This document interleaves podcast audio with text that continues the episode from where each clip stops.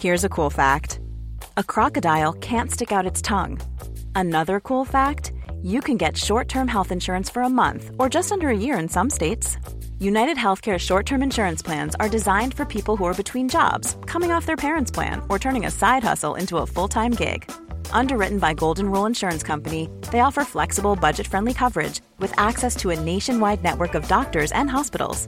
Get more cool facts about United Healthcare short term plans at uh1.com. Hiring for your small business? If you're not looking for professionals on LinkedIn, you're looking in the wrong place. That's like looking for your car keys in a fish tank. LinkedIn helps you hire professionals you can't find anywhere else, even those who aren't actively searching for a new job but might be open to the perfect role. In a given month, over 70% of LinkedIn users don't even visit other leading job sites. So start looking in the right place. With LinkedIn, you can hire professionals like a professional. Post your free job on linkedin.com slash people today.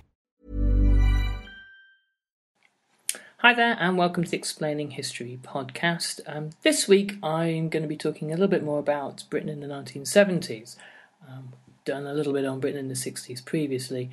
But the 70s, for my money, is much more interesting, much more fraught, um, and much more uh, pertinent decade. It tells us an awful lot about um, Britain's difficulties throughout the post war period. Um, the first four years of that decade are dominated by Edward Heath, who becomes Prime Minister in 1970, uh, winning a surprise election against uh, Harold Wilson and um, being eventually borne down by the miners in 1974. Now, the dominant theme throughout this period will be industrial relations. Um, in fact, there, there, are actually two uh, key themes that of inflation and that of union unrest.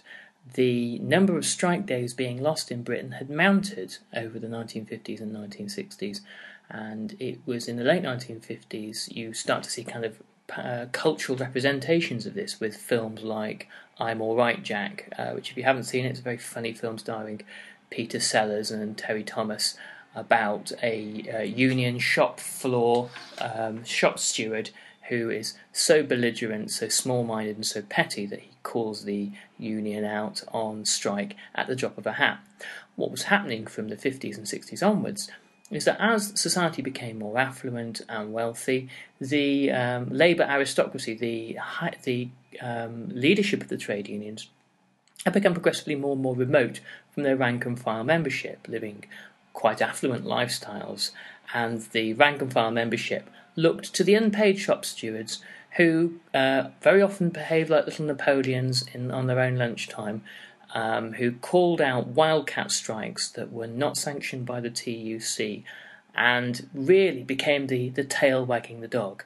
They had uh, eventually, by the late 1970s, more power than the union leadership. And it was these shop stewards who, by the late 1970s, had really radicalised and believed they, they were bringing about a revolution in Britain. Um, they were reading really um, from um, Trotsky uh, and that sort of thing and they had obviously extensive uh, relationships with the, the far left in Britain at the time.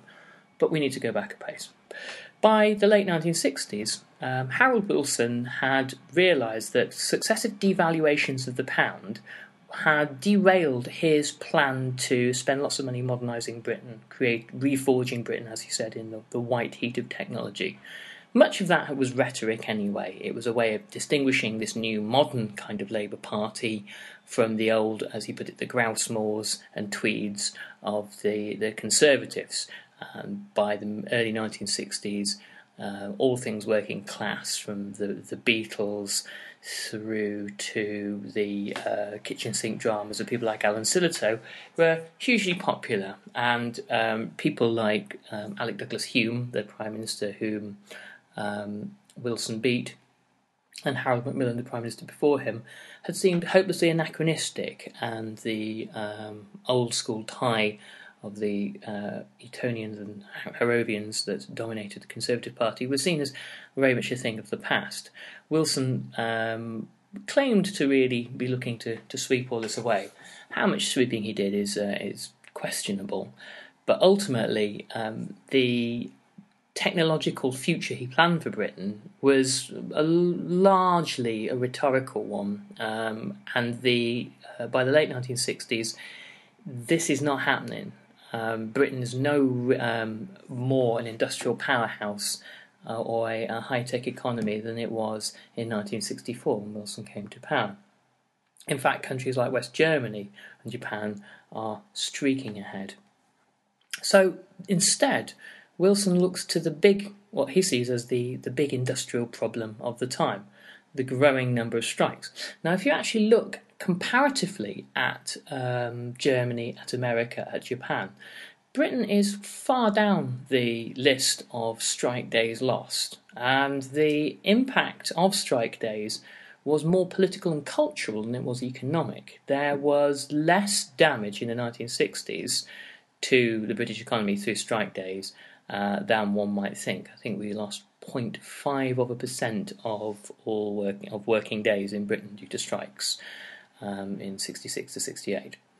Um, however, newspapers like the Times, particularly, and uh, much of the media, and much of the general public indeed, saw the unions in a progressively less and less sympathetic light. Um, in the 30s and 40s, there had been substantially more support and more sympathy for the unions. But in, te- in an age of far greater um, affluence, in an age of far greater prosperity, the uh, behaviour of the unions was becoming less and less palatable and more and more disruptive. So by the late 1960s, Wilson believed that it was time to take the unions on, and so he did the brave thing and handed the job to Barbara Castle. Um, Wilson didn't want to be seen to be doing this himself. He was very much testing the waters to see if this would uh, be something he'd get away with. By the ni- late 1960s, of course, Wilson's very suspicious of people like James Callaghan and his cabinet, suspecting that there might be a coup to overthrow him. And James Callaghan's behaviour didn't kind of do anything to allay these fears. The uh, job that um, Barbara Castle, who is the um, Secretary of I believe at the time was Trade and Employment, um, was given was to uh, f- come up with a solution to the, the, union problem. So she took her senior civil service team off to the um, Civil Service College at Sunningdale and uh, in late 1968, and in January uh, 69 presented Wilson with a, a, report which came to be known as the In Place of Strife report, and it recommended um, a cooling off period for the unions uh, if there had been a wildcat strike. So 28 days where people had to uh, go back to work legally and uh, at risk of perhaps losing their jobs, and had to um, calm down in essence, and to uh, allow the uh, fiery rhetoric, of the uh, shop stewards maybe just to wear off a little bit before seriously taking industrial action. And all of other industrial action had to be balloted. Um, this meant that there would be some curb on union power, but not an excessive amount. The unions rejected it out of hand. Wilson uh, panicked, distanced himself from the report, and Callaghan, speaking up for the unions, which, as we shall see when we look at the Winter of Discontent, is an extremely ironic turn of fate. Callaghan, speaking up for the unions, decided that he was going to uh, sabotage Castle's efforts, and as a result, the one chance to, um, before the 1970s, to uh, rein in Union power um, is missed. So Edward Heath inherits the um, the problem.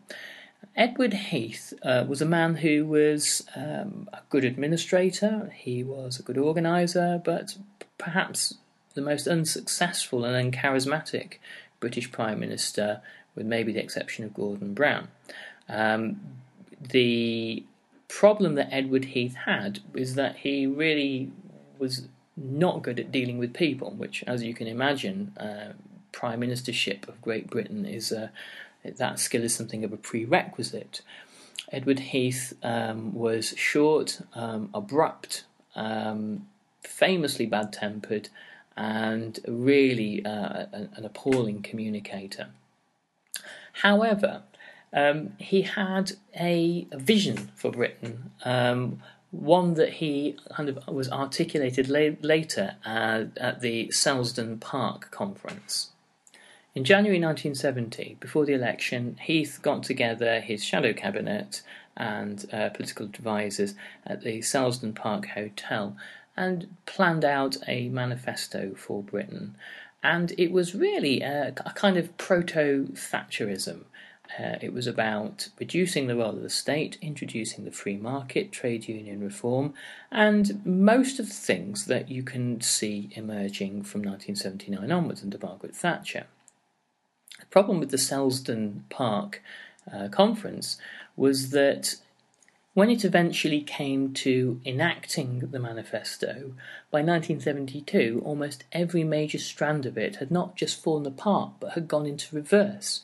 Edward Heath actually expanded the size of the state. He uh, was seemingly incapable of ex- uh, expanding the role of the free market in Britain, and certainly by 1974 he had completely failed at trade union reform. So, how had this happened? Well, I think the answer is this: is that Heath was this curious mixture of the old One Nation Tory, the um, Harold Macmillan kind of conservative who had existed throughout the post war era, who believed in a kind of a consensus of um, a mixed economy, a degree of nationalisation, a commitment to full employment, and a reasonable working relationship with the trade unions. And these were the, the pillars of the consensus between the Conservative and Labour parties throughout that period. So there's that element to him. But also, there is this rather functionalist, technocratic, um, and um, driven sort of individual who is convinced by free market and right wing radicals within the party, who'd existed really since the late 1950s, um, most notoriously in, in the guise of people like Enoch Powell who um, really pressured for kind of uh, right wing free market uh, free market reforms.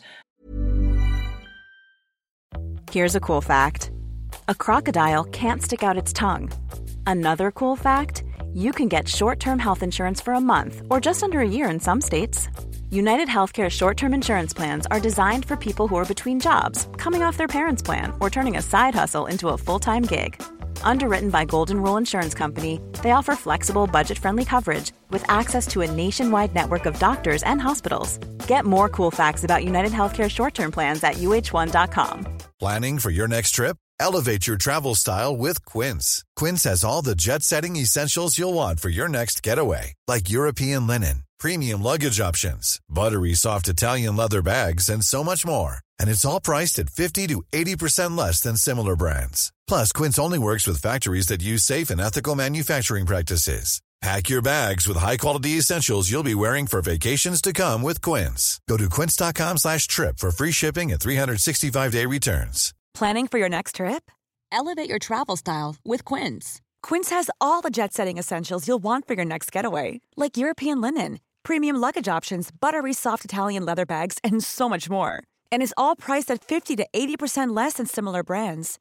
Plus, Quince only works with factories that use safe and ethical manufacturing practices. Pack your bags with high-quality essentials you'll be wearing for vacations to come with Quince. Go to quince.com slash pack for free shipping and 365-day returns.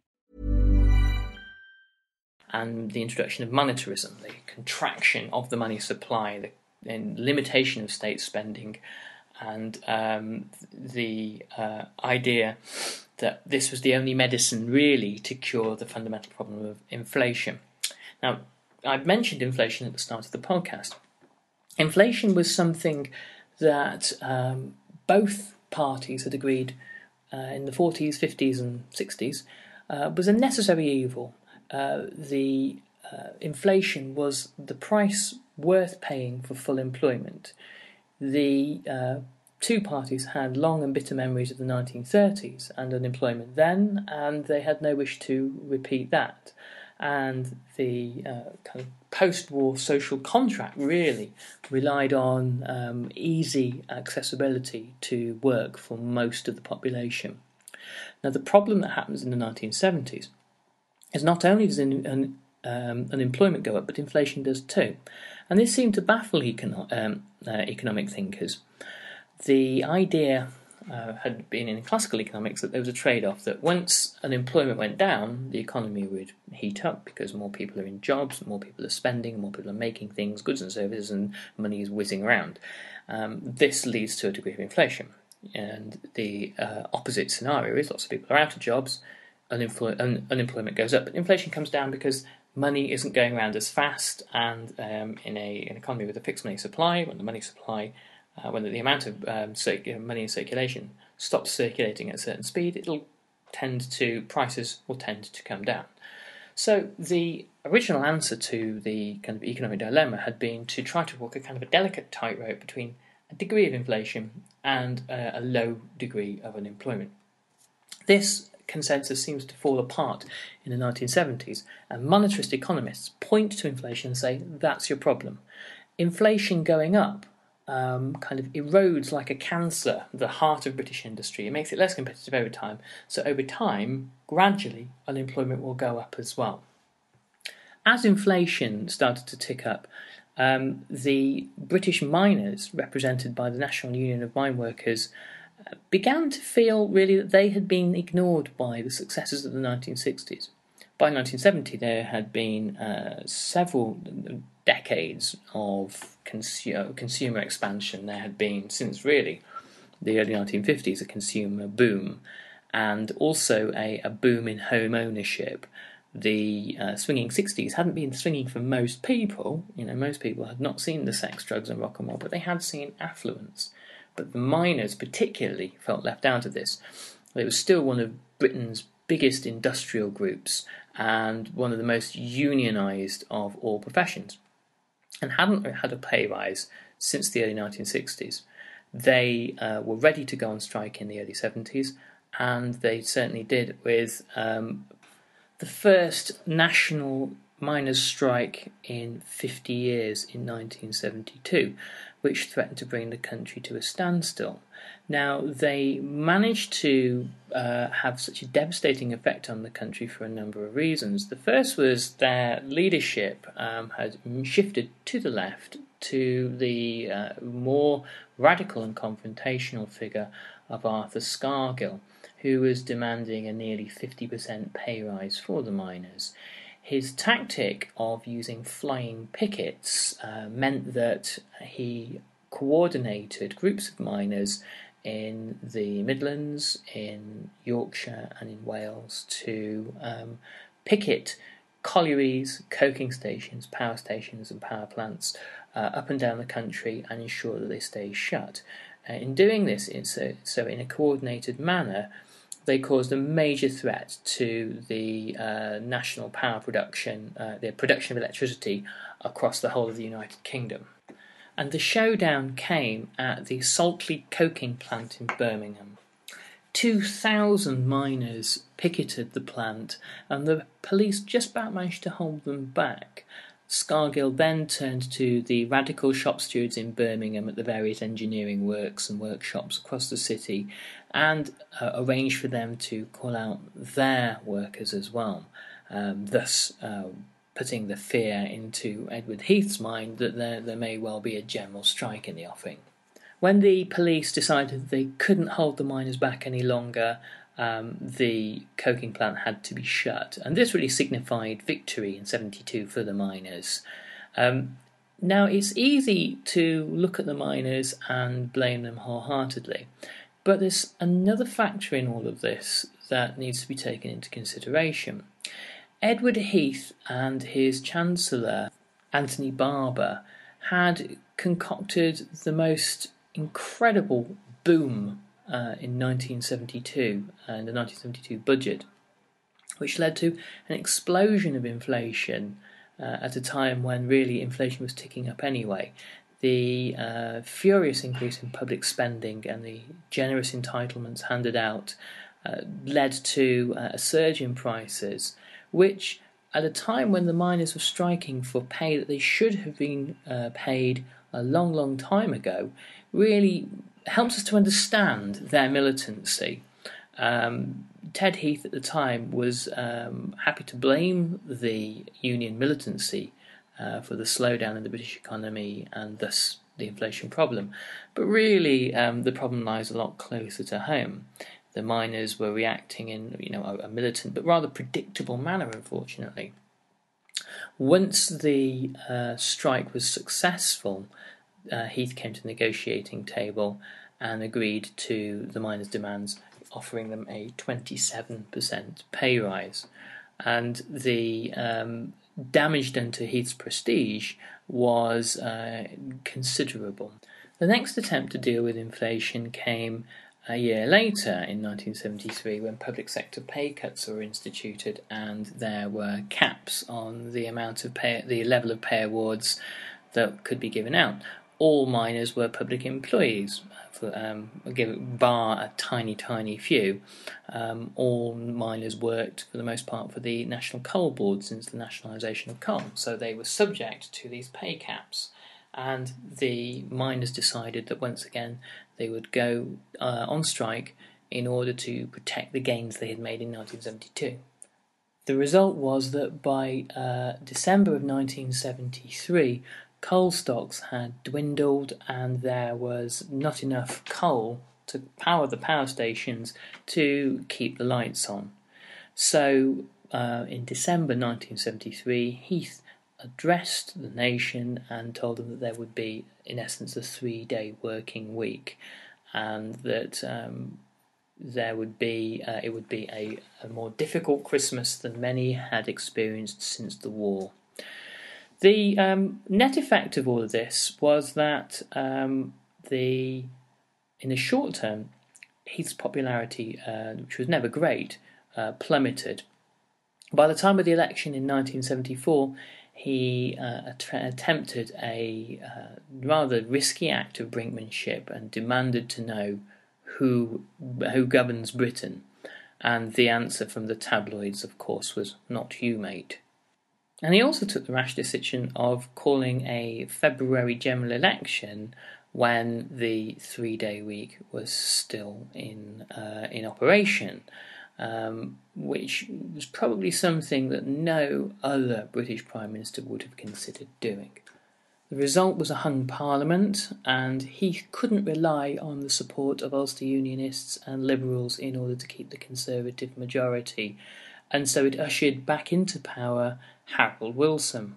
But the Harold Wilson who came back into power wasn't the cocky and ebullient Yorkshireman who had swanned into 10 Downing Street a decade earlier. He was a much older, tireder, greyer, and uh, less enthusiastic Prime Minister, a man who was um, fearful almost of what the next few years would hold, and rightly so.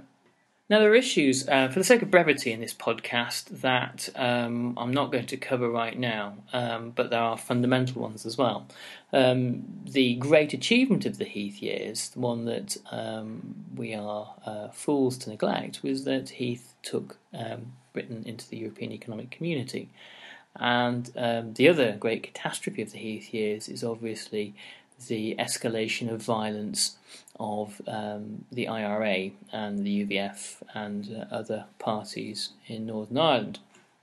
And the situation in Northern Ireland was exacerbated really by a lot of careless neglect by the British government and a uh, an inability really to properly engage with it. And the, the Wilson and Heath governments are both equally to blame for this. But this is a, a, a subject for another time. Um, Heath never again um, reta- returned to 10 Downing Street, and his um, kind of famous blood feud with Harold Wilson uh, is one of the kind of the defining features of um, of the period. Uh, he looked upon Wilson as a kind of a, a crook and a fraud, whereas um, Wilson looked upon Heath really as this kind of rather rather doctrinaire, rather pompous character I always think there are some very interesting parallels between Gladstone and Disraeli on this one. But again, that's a story for another time. Anyway, I hope that's been useful. Um, if you want a really good authoritative history of the um, the Heath years, get Dominic Sandbrook's State of Emergency. It's a brilliant, brilliant book uh, written with his characteristic verve, wit, and insight. I uh, can't re- recommend it highly enough. Anyway, I hope this has been useful to you, and uh, I'll catch you on the next podcast. Thanks very much. Bye bye.